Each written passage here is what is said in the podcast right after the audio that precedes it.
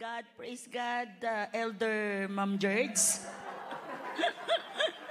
Ayan, ganito po talaga dito sa Hills of Zion. Ano po, bawal po ang malungkot, kailangan lahat ang masaya. Amen po? Amen. Amen. So ta, ako po ay samahan nyo at ating buksan ang ating pag uh, ating magandang balita sa isang panalangin. Tayo po ay manalangin. Panginoon, marami pong salamat, Lord God, na ikaw po ang nagbubuklod sa amin.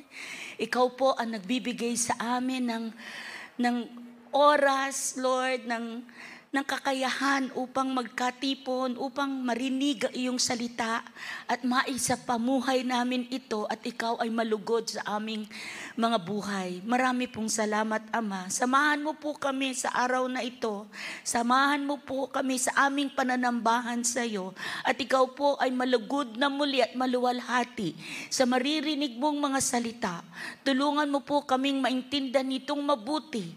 Isulat mo po ito sa aming mga puso puso at hindi namin ito kalanman malilimutan sapagkat ang iyong salita at ikaw ay iisa.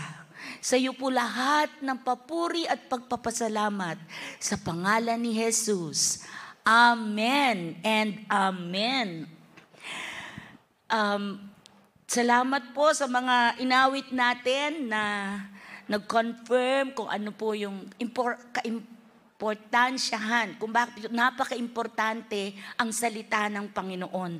Ito po ang ating anchor. Ito po yung nag, nag ito po yung roots natin. Ito po yung nag, nagpapatibay ng ating mga pananampalataya ang salita ng Diyos. Ito po ang nagbibigay sa atin ng encouragement. Kaya po ito ito'y binigay ng Panginoon sa atin, sabi sa Peter, para mag instruction manual po natin. At ito po ang gagabay sa atin sa ating buong buhay. Mula nang, nang nakilala natin ng Panginoon hanggang sa muli niyang pagdating at pagharap natin sa Kanya. Sa umaga pong ito, ang ating pong uh, uh, pag-uusapan at ang ating ibabahagi ay tungkol sa pag-iingat ng ating mga korona. Ingatan mo ang iyong korona. Yan. Sino dito ang mga Miss Universe? Iisa lang ho, di ba? Ganyan din po um, sa ating pagtakbo. Lahat po ng tao tumatakbo.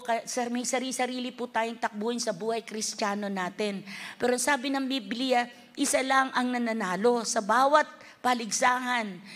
Kaya tayo, anong gagawin natin? Gagawin natin ng lahat ng ating magagawa upang makamit ang ating gantimpala. At yon ay walang iba, kundi ang makita ang, ang napakagandang muka at makapiling ang presensya ng ating mahal na Panginoon. Ano nga po ba talaga ang ibig sabihin ng isang korona?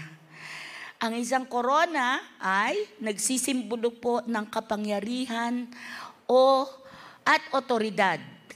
Hindi po ba pagka Sino lang ba yung nilalagyan ng korona? Hindi po ba mga hari? Sila yung may kapangyarihan at may otoridad.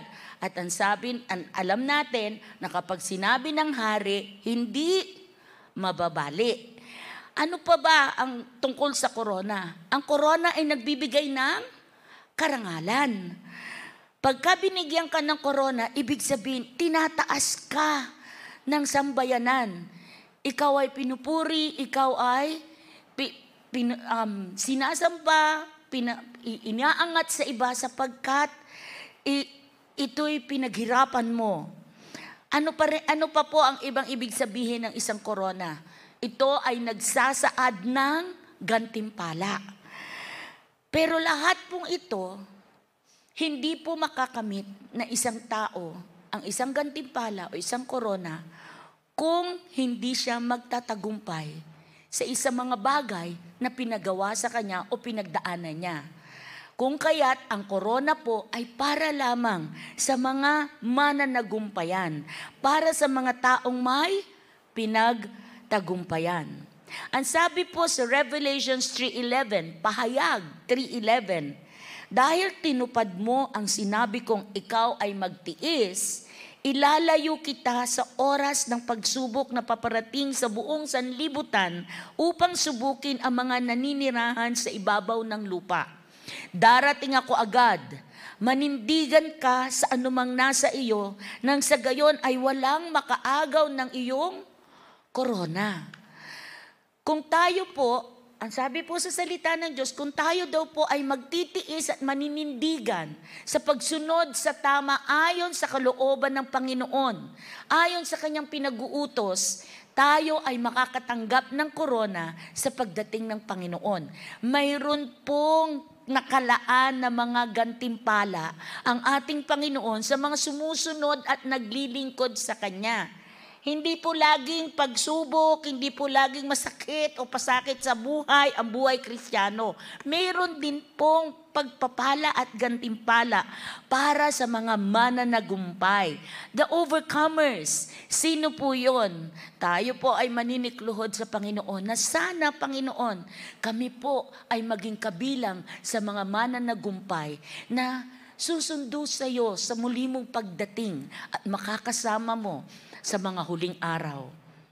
Sa umaga pong ito, alamin po natin, aalamin po natin, ano-ano nga ba yung mga bagay na dapat nating gawin o hindi gawin para hindi maagaw ng kahit sino ang gantimpala na inilaan ng Panginoon para sa kanyang mga anak.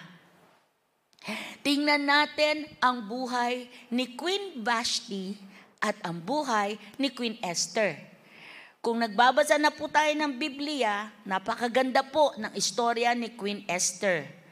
Nagpatawag na isang malaking piging o handaan ang haring Xerxes ng Persia.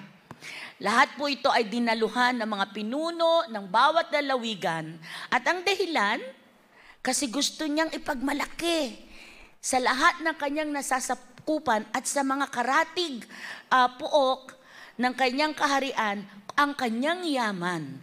At hindi lang yun. Ang reason, isa sa dahilan kung bakit gusto niya rin magpatawag na, na, na nagpatawag siya ng isang malaking piging, dahil gusto niyang ipakita at ipakilala sa tao ang napakaganda niyang asawa. Ito po ay si Queen Vashti.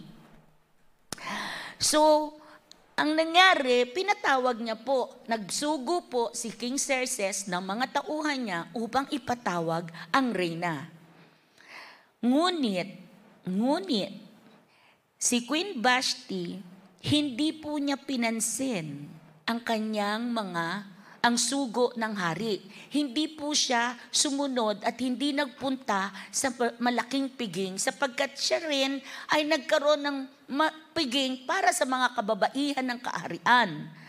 Kaya nagalit si Xerxes. Ang hari ay nagalit sapagkat hindi sumunod ang kanyang asawa. Pinatawag niya po ang kanyang mga advisors at tinanong, ano nga ba ang dapat gawin sa mga hindi sumusunod, lalo na sa asawa ko na hindi sumunod sa akin. At ito ang iminungkahi sa hari ng kanyang mga advisors. Sabi po dito, sumagot si Memukan, si Reyna Vashti ay nagkasala. Hindi lamang sa hari, kundi pati sa mga pinuno at sa lahat ng nasasakupan ninyo, Haring Xerxes. Ang pangyayari pong ito ay tiyak na malalaman ng lahat ng mga babae sa kaharian. Kung magkagayon, magkakaroon sila ng katwirang sumuway sa kanilang asawa. Idadahilan nila na sinuway ni Reyna Vashti ang hari. So, pwede rin akong sumuway sa'yo. Okay, ngunit, ngayon, ngayon pa ay natitiyak kong alam na ito ng mga pangunahing babae sa Persia at media at sasabihin na sa mga pinuno ng hari.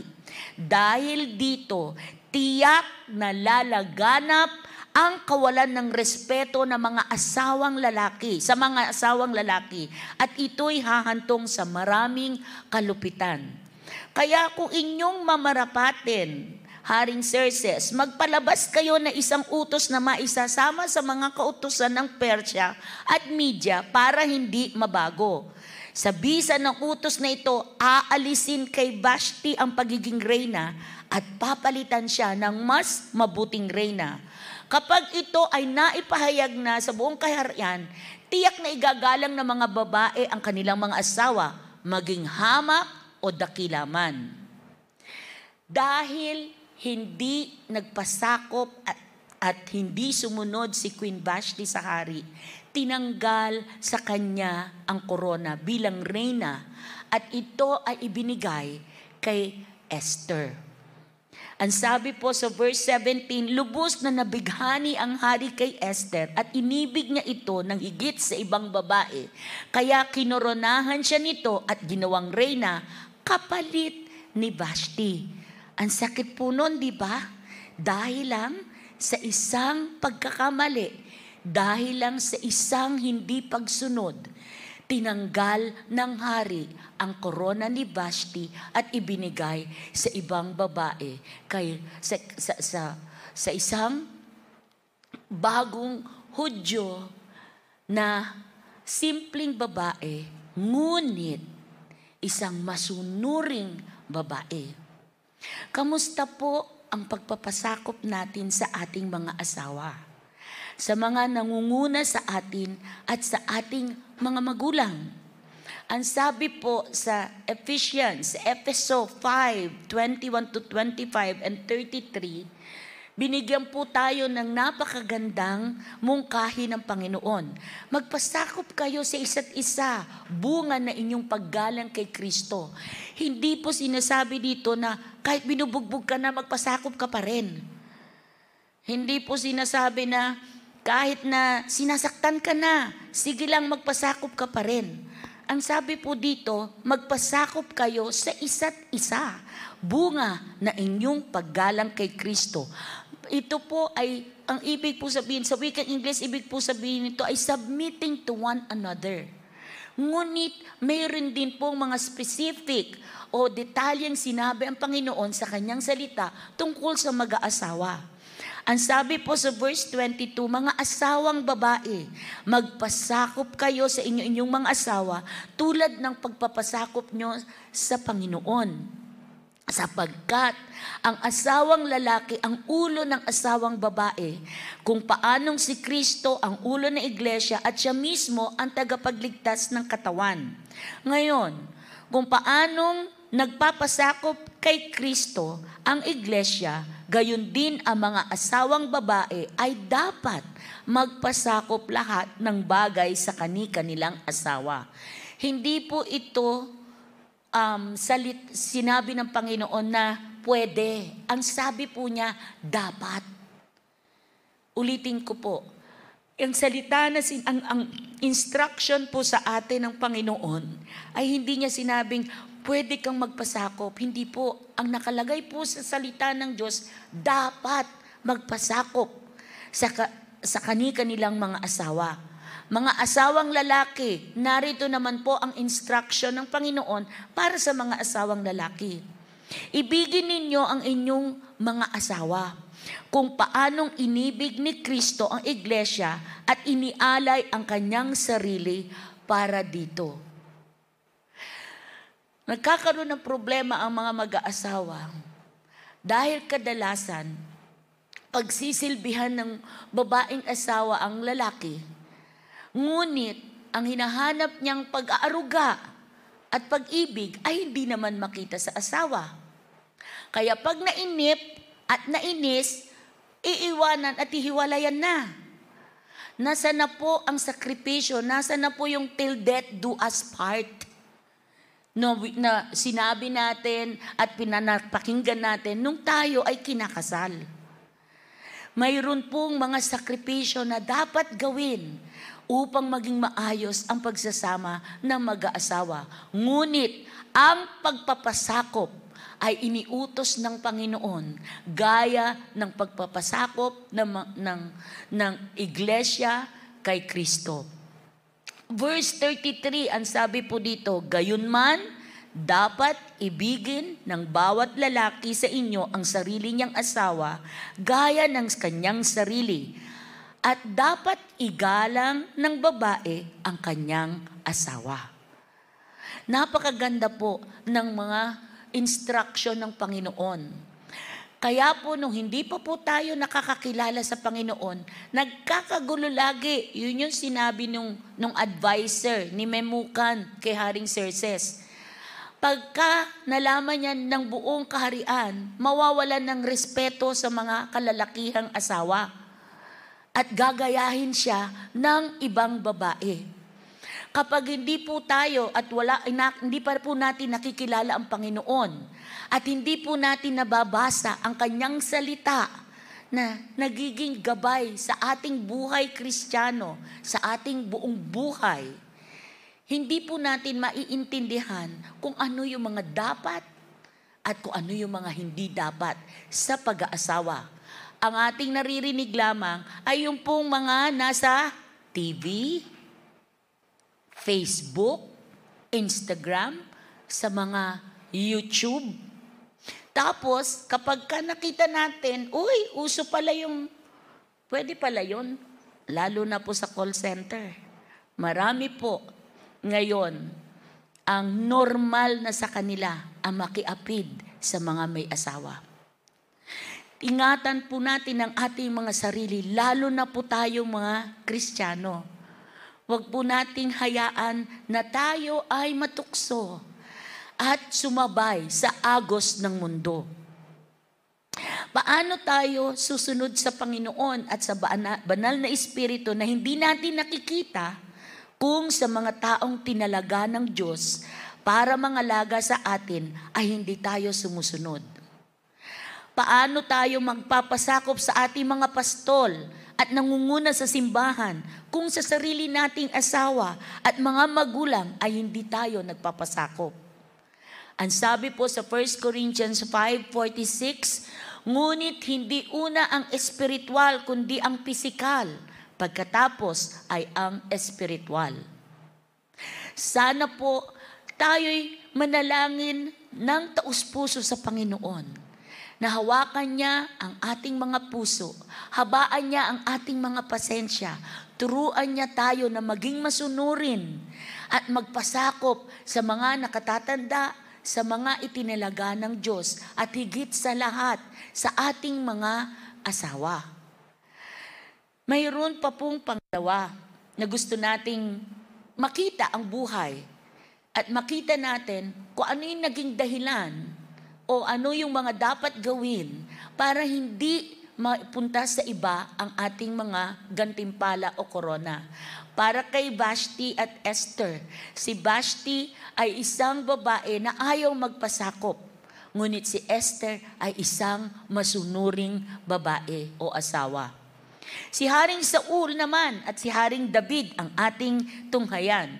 Sabi po sa 1 Samuel 5.12, Si Samuel po kinaumagahan ay bumangon maaga upang makipagkita kay Saul at sinabi niya kay Samuel, Si Saul ay pumunta sa Carmel at doon ay nagtayo siya para sa kanyang sarili na isang bantayog at pagbalik niya ay lumusong siya sa Gilgal. Alam niyo po, si, si Haring Saul ay itinalaga ng Panginoon bilang isang isang hari sa, sa Israel dahil sa kagustuhan ng mga tao.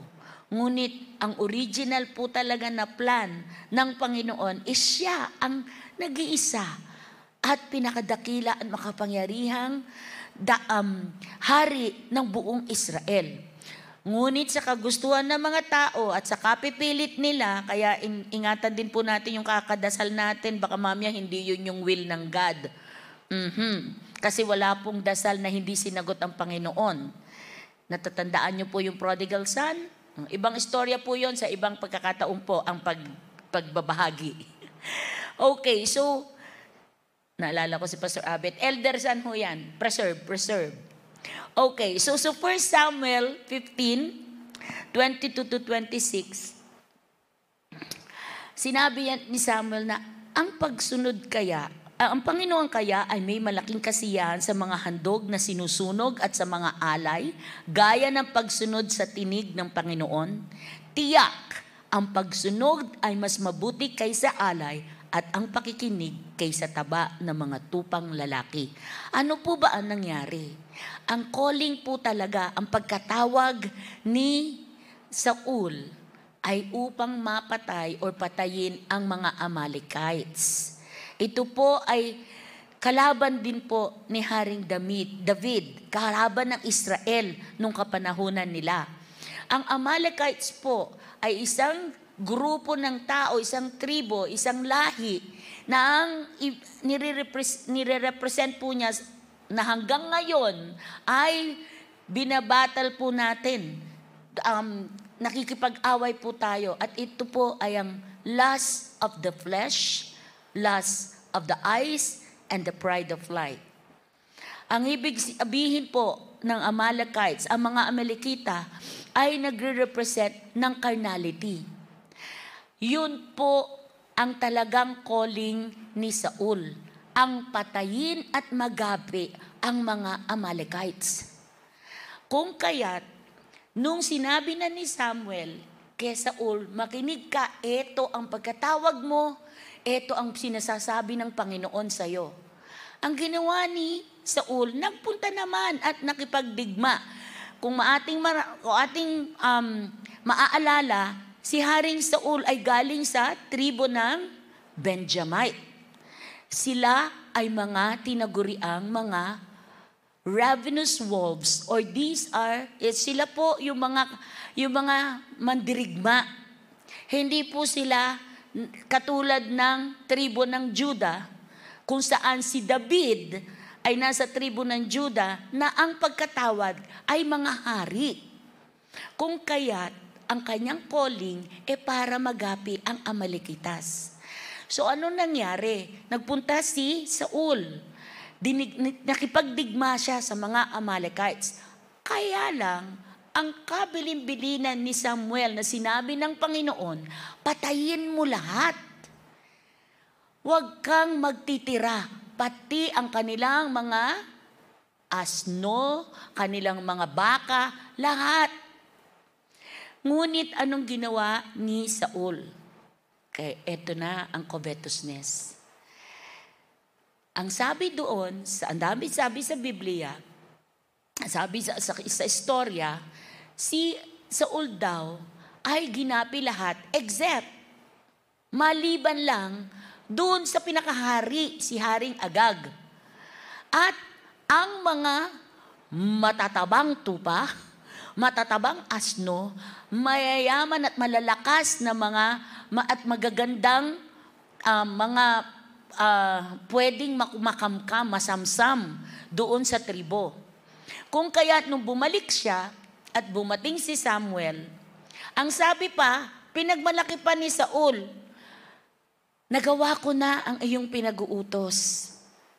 Ang sabi ni Samuel, really? Hindi po, hindi po yun. Talaga nga ba?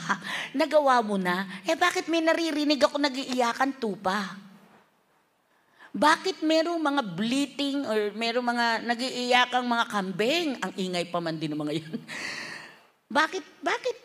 At, at, ginapi mo nga yung iba, tinira mo naman yung hari. Oo nga, nakipagdigma ka, ngunit hindi mo sinunod ng buo ang ipinag-utos ng Panginoon.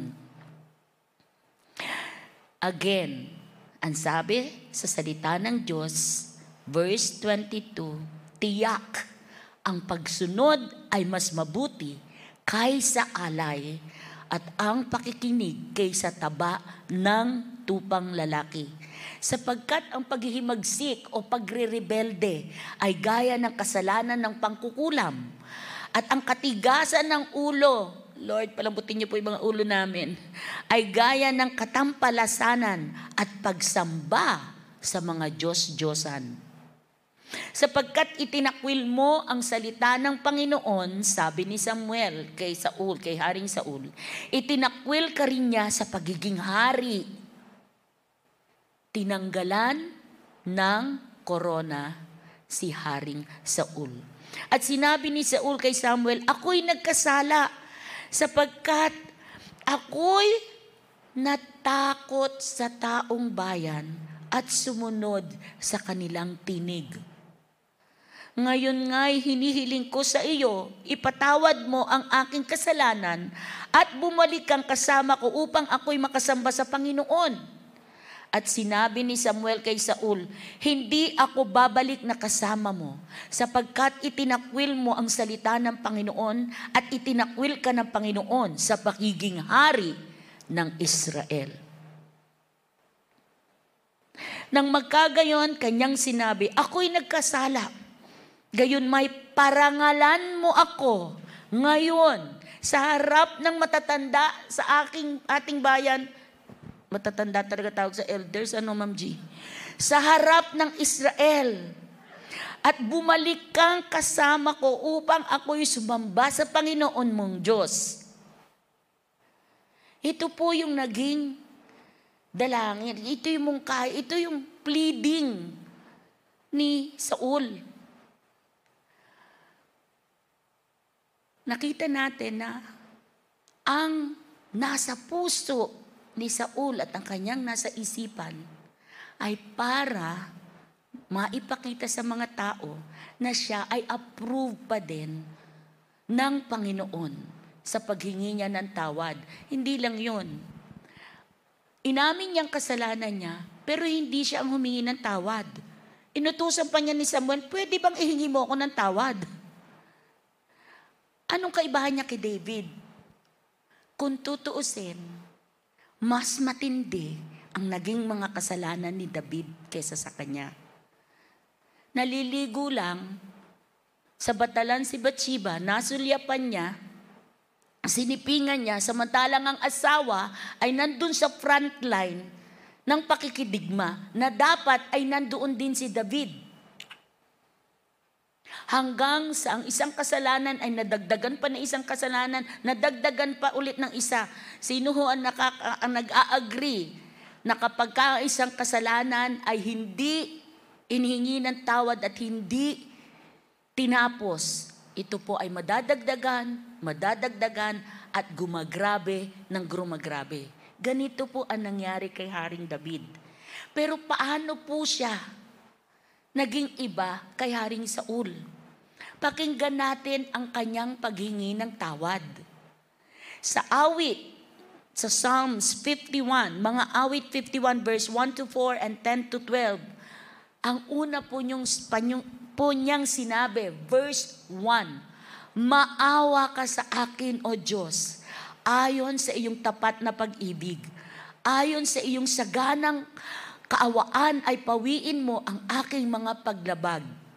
Hugasan mo ako ng lubos sa aking kasamaan at dinisin mo ako sa aking kasalanan sapagkat aking nalalaman ang mga pagsuway ko at ang aking kasalanan ay laging nasa harapan ko.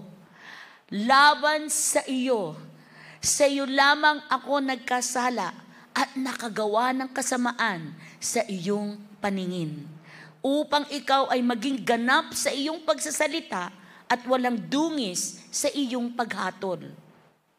Lumalang ka sa akin na isang malinis na puso, O Diyos, at muli mong baguhin ang matuwid na espiritu sa loob ko. Create in me a clean heart and renew a steadfast spirit within me. Sa iyong harapan ay huwag mo akong paalisin at ang iyong banal na espiritu sa akin ay huwag mong bawiin. Ibalik mo sa akin ang kagalakan ng iyong pagliligtas at alalayan mo ako, alalayan ako na may espiritong nagnanais. Nakita po natin yung malaking pagkakaiba sa, is, sa parehong hari na nagkasala. Ngunit nakita natin na ang isa ay para ma-please ang tao at ang isa ay para ma-please o malugod ang kanyang Diyos. Napakalaki pong napakalaking bagay sa Panginoon kung paano po tayo lumapit sa Kanya. Sa ating pag-amin ng ating kasalanan, sa ating paghingi ng tawad, at sa pagmamakaawa natin na Panginoon, huwag mo na pong hayaan na maulit po ito sa buhay ko. Ganito po kung paano magmaawa si David si Haring David na nung mga panahon na nagkakasala si Saul. Kahit alam niya na siya na ang susunod na hari, hindi niya ito inisip, kundi itinaas pa niya si Haring Saul sa lahat ng mga tao. Kahit nung namatay na si Haring Saul. Si Saul po ay isang tao na mapagmataas Natatandaan nyo, ang unang-una niyang ginawa ay pumunta sa Mount Carmel at nagtayo ng sarili niyang bantayog. At ang kinakatakutan niya ay ang sasabihin ng tao higit sa sasabihin ng Diyos. Si David po ay isang taong buo ang puso para kay Jesus.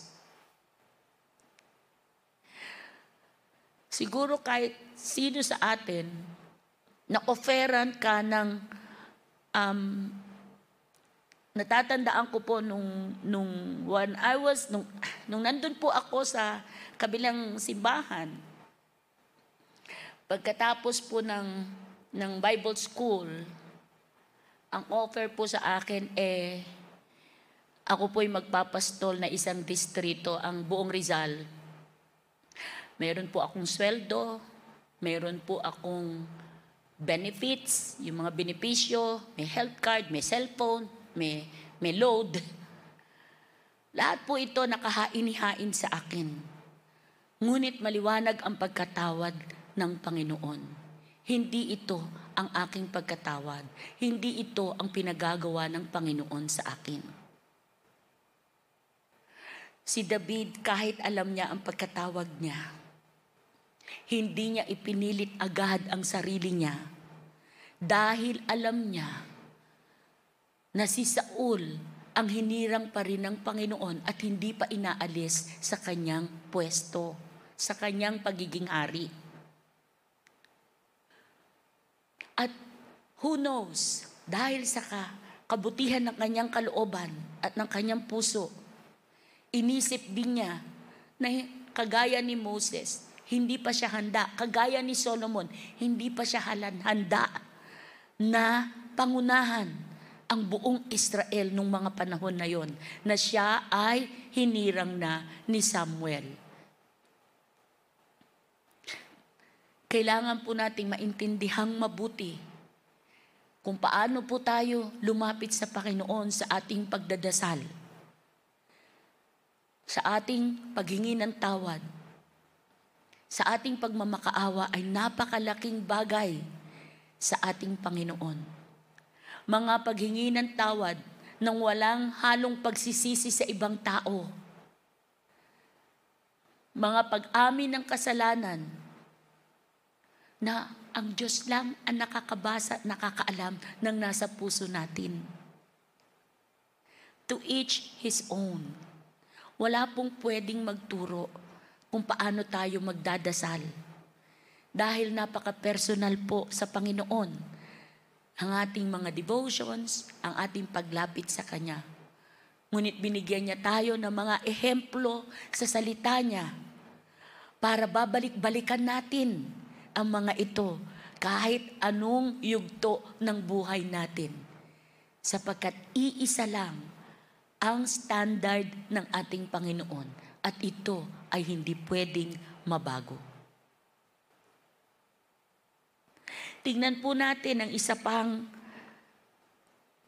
isa pang istorya sa Bible. At ito po ay ang pangatlo, ang Israel at si Caleb at Joshua. Sabi po sa Numbers 32 verse 10 to 12, mga bilang, 32, 10 to 12. Ano po ba nangyari dito? Ah, dumating na po sila sa border ng promised land, ng lupang pangako. Pinag-utos po ni Moses na pumili kayo ng pinuno sa bawat tribo at spy the land. Ang hirap pala sa Tagalog ng spy the land. So ginawa ko, check the land. Ang ibig sabihin, suriin nyo ang lupa. Yun. Yun pala. So sabi ni Moses, suriin nyo yung lupa, tignan nyo. Kasi tatlong milyon yung dadali natin doon. So kayo na mauna. Tingnan nyo. An- alam natin yung nangyari. Yung labing dalawang mga pinuno na bawat tribo, sampu doon, nagbigay ng hindi magandang report si Kay, bukod tanging si Caleb lang po at saka si Joshua ang nagsabi, tara na, maganda doon. Kay, puntahan na natin. Ang sabi nung sampu, teka lang, ang lalaki ng mga tao doon, para tayong mukhang tipaklong. Yun po literal, literal. Yun po yung sinabi ng, ng mga nung sampu. We were like grasshoppers in their eyes. Para, po, para tayong tipaklong sa liit at ang lalaki nila. Pero si Joshua at si Caleb, ang sabi nila, halika na, ito ay pinangako na sa atin ni Abraham, ng ating ninuno at binigay sa atin ng ating Panginoon. We are able, we are well able. Kaya natin ito. We can do all things through Christ who strengthens us. Nasa atin ng Panginoon. Kaya natin ito. Ngunit dahil sa report ng sampu, ang buong Israel ay nahintakutan.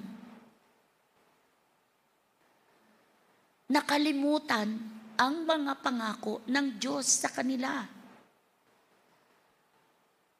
Mariosep, from Egypt, hanggang doon. Tsaka pa nagbago isip sa dami na na napagdaanan nila. So ang sabi dito sa sa scripture, sabi sa salita ng Diyos, ang galit ng Panginoon ay nagningas ng araw na yon at siya'y sumumpa na sinasabi, Tunay na walang taong lalabas sa Ehipto mula sa dalawampung taong gulang pataas na makakakita ng lupain na aking ipinangako kina Abraham, Isaac at Jacob sapagkat sila ay hindi lumubo, lubos na sumunod sa akin. Liban. Di ba? Praise God talaga, may exemption eh. Liban kay Caleb na anak ni Hephone, na kanizeo at ni Josue na anak ni Nun, sapagkat sila'y lubos na sumunod sa Panginoon. They were wholehearted. Are we wholehearted? Buo ba ang puso natin sa pagsunod natin sa Panginoon? Kapag ka mayroong bang pinapagawa sa atin ng Panginoon,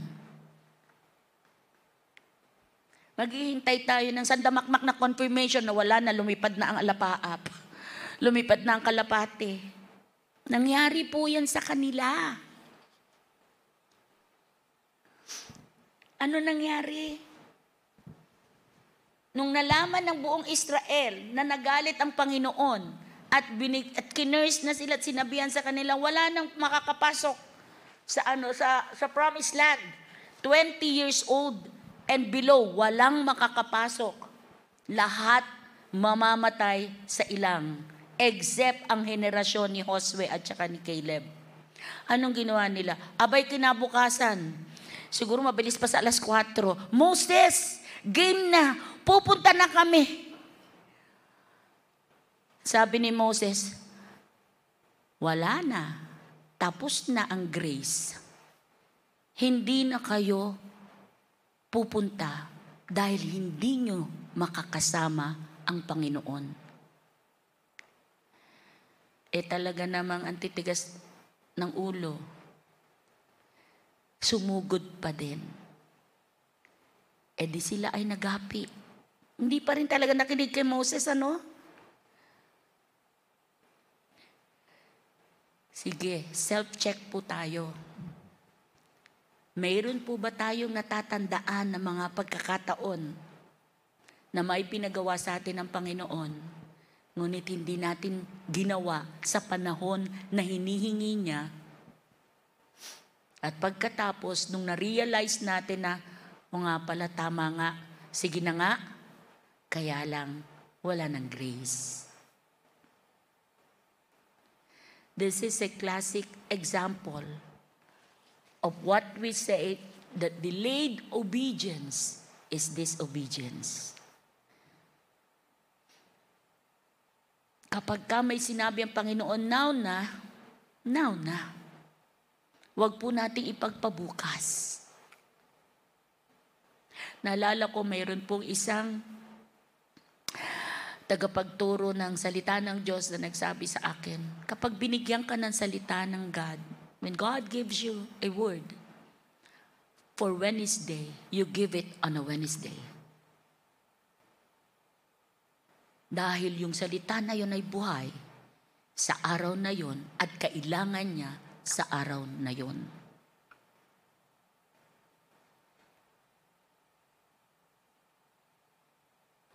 Sabi po sa Hebrews 3 verse 12 to 19, Mga kapatid, mag-ingat kayo. Baka mayroon sa inyo na magkaroon ng pusong masama. Ito pala po yung Tagalog ng an evil heart of unbelief. Pusong masama at walang pananampalataya na ito'y naglalayo sa buhay na Diyos, sa buhay na Diyos. Palakasin ninyo ang loob ng isa't isa araw-araw habang matatawag pa itong araw na ito. Today. Baka sino man sa inyo ay patigasin ng pandaraya ng kasalanan, the deceitfulness of sin sapagkat tayo'y nagiging kabahagi ni Kristo kung matatag nating pangahawakan hanggang katapusan ang pagtitiwalang ipinakita sa natin noong una pa man.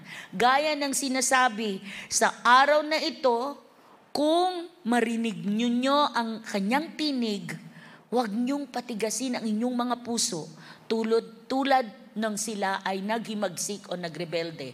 And God is referring to us to the Israel of old. Sapagkat sino ba ang mga naghihimagsik bagaman sila'y nakarinig? Hindi ba silang lahat na umalis sa Ehipto sa pangunguna ni Moises? Kanino nagalit ang Diyos sa loob ng apat na pung taon? Hindi ba sa mga nagkasala na ang mga bangkay ay kumalat sa lugar na ilang? At sino ba ang tinukoy niya noong siya'y sumumpa na sila'y hindi makakapasok sa kanyang kapahingahan? Hindi ba't ang mga matitigas ang ulo? Kaya nakikita natin na hindi sila nakapasok dahil sa kawalan nila ng pananampalataya. Ang Israel ay nagrebelde sa kanilang puso at sa kanilang pastol at nawalan ng paniniwala at pananampalataya sa mga pangako ng Diyos. Kung kaya't apat na pung taon pa ang idinagdag sa mga tao na paikot-ikot sa lugar na ilang hanggang sila ay namatay. Alam niyo kung ano po yung one of the, yung isa po sa mga naa-amaze ako nung binabasa ko ang buong Exodus ng Israel Nung kan 40 years. Yun po yung after na nila sa Promised Land. So from Egypt to Promised Land, may dagdag pa pong taon yan. Actually, 38. At uh, 2 years, plus 38 years, 40 years in all pala, sabi sa Bible. Alam niyo po ba? Hindi ko alam kung saan nila binili yung mga sapin nila sa paa. Pero nakalagay sa Bible Nakalagay pa doon, nakalagay pa po sa salita ng Diyos na hindi nasira ang kanilang mga habayanas. Bakit kailangan ilagay ng God? Di ba? Bakit kailangan pati chinelas ilagay ng God at sabihin na hindi ito nag-wear off, hindi nasira? Kasi po sa ganong detalye, alam ng Panginoon ang mga pangangailangan natin. Di ba lagi po natin binabanggit, I know your needs even before you utter them. Alam ko ang pangangailangan mo, hindi po pa nga dinarasal sa akin. Pero dahil sa hirap na dinanas ng Israel, nakalimutan na nila yung mga ganun. O wag na natin tingnan ng chinelas. Yun na lang pag part ng Red Sea. Yun na lang pagdating ng mana from heaven. Tapos kung kailan ayan na yung lupang pangako, ay umatras. Nasaan ang pananampalataya? Kaya po tayo ay mayroong pangitain na magpatuloy at maging tapat hanggang sa kahuli-hulihan sa pagdating ng Panginoon, sa pagharap natin sa Kanya. Wala pong titigil sa pagtakbo ng takbuhin na ito.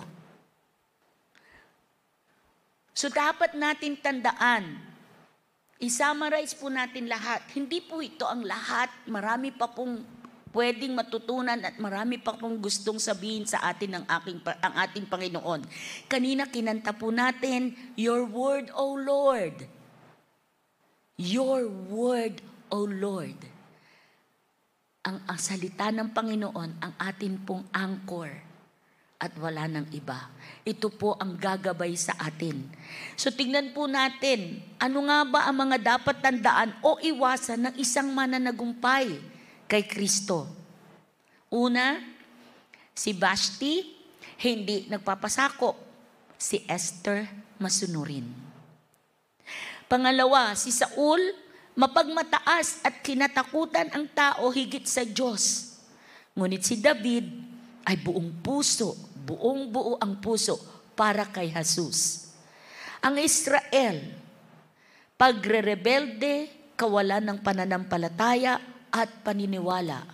Ngunit si Caleb at si Joshua ay lubos ang pagsunod sa Panginoon. Sana ipagdasal natin na isulat ng Panginoon ang mga bagay na ito sa ating puso upang lagi nating maalala at hindi kailanman makakalimutan. Sa bawat pagsubok na ating pagdaraanan, lagi nating isipin na hindi lamang tayo ang nakakaranas nito. At tapat at mabuti ang ating Diyos. Hindi niya hahayaan na ang mga pagsubok na ito ay higit pa sa ating makakayanan. Kaya kahit ano po yung pinagdadaanan natin ngayon, take heart. God has overcome. Kahit anong, hindi nyo napansin, simula nung bata pa si Isabel, simula nung noon pa, huwag mo nyo sabihin hindi tayo nagdaan sa mga pagsubok nung high school, elementary, high school, college, nagdalagat binata, may asawa. Lahat naman ng pagsubok, napag, napagtagumpayan natin, nalagpasan natin, hindi po ba? Bakit? Dahil sa grasya ng Panginoon. Dahil sa napakalaking pagmamahal niya sa atin. Ang sabi po sa 1 Corinthians 9, hindi ako lumalabo, tumatakbo ng walang patutunguhan at hindi ako sumusuntok sa hangin, subalit sinasanay ko at sinusupil ang aking katawan upang sa gayoy hindi ako maalis sa paligsahan pagkatapos kong mangaral sa iba. Huwag po nating hayaan makuha ang ating mga korona. Huwag po natin hayaan na mawala ang mga gantimpala na nakalaan na para sa atin. Patuloy po nating ipaglaban ang ating pananampalataya. Patuloy po tayong tumakbo patungo sa Panginoon. Patuloy tayo sa pagtahak ng pangitain ng Siyon. At sinabi ng Panginoon sa second sa pangalawang Timoteo 4:7 to 8, nakipaglaban ako ng mabuti. Natapos ko na ang aking takbuhin. Nanatili ako sa pananampalataya. Ngayon ay nakalaan na sa akin ang koronang inilaan sa mga matuwid na sa araw na iyon ay igagawad sa akin ng Panginoon ang makatarungang hukom. Ngunit ito hindi lamang sa akin, kundi sa lahat ng nananabik sa kanyang muling pagdating. Tayo po ay manalangin. Panginoon, marami pong salamat sa pagpapaalala sa amin. Marami pong salamat na ang iyong salita ay buhay noon, ngayon at magpakailanman. Marami pong salamat na hindi mo kami iniwan na ulila, ibinigay mo sa amin ang makapangyarihan mong banal na Espiritu Santo upang tulungan kami sa aming araw-araw na pagtakbo patungo sa bundok ng Siyon. Panginoon, ang mga salita mo ay totoo. Tulungan mo po kami at isulat mo po ito sa aming mga puso. Huwag po sana naming makalimutan, Panginoon, at lagi naming maalala kahit sa anong panahon. Ikaw po sana ay maitaas ng palagi sa aming mga buhay. Ikaw lamang po sana, Panginoon, ang maluwalhati. Sa pagtulong mo sa amin, Panginoon, sa paggabay mo sa pamamagitan ng iyong salita, sa paghuhugas sa amin at paglilinis sa amin sa pamamagitan ng iyong salita. Tulungan mo po kami maging huwaran para sa ibang tao. At huwag mo po kami hayaang manghina Huwag mo po kami hayaang tumigil sa aming takbuhin. Ayaw po namin ma-disqualify, Lord. Gusto po namin makamit ang inihanda mo na aming mga gantimpala at parangal. Ngunit higit sa lahat, gusto ka po naming makamit. Ikaw po ang aming exceedingly great reward. Ikaw lamang po, Panginoon, at wala nang iba makita ka po namin ng harapan. Makapagpuri sa iyong harap, Panginoon. Maitaas ang iyong pangalan. At masabi sa buong mundo na ang Diyos na aming pinaglilingkuran ay buhay. Na ang Diyos na aming pinaglilingkuran ay tapat. Na ang Diyos na aming pinaglilingkuran ay hindi kailanman iiwanan ang kanyang mga anak. Marami pong salamat, Panginoon. Madakila ka po at maluwalhati sa araw na ito. Sa pangalan ni Jesus. Amen.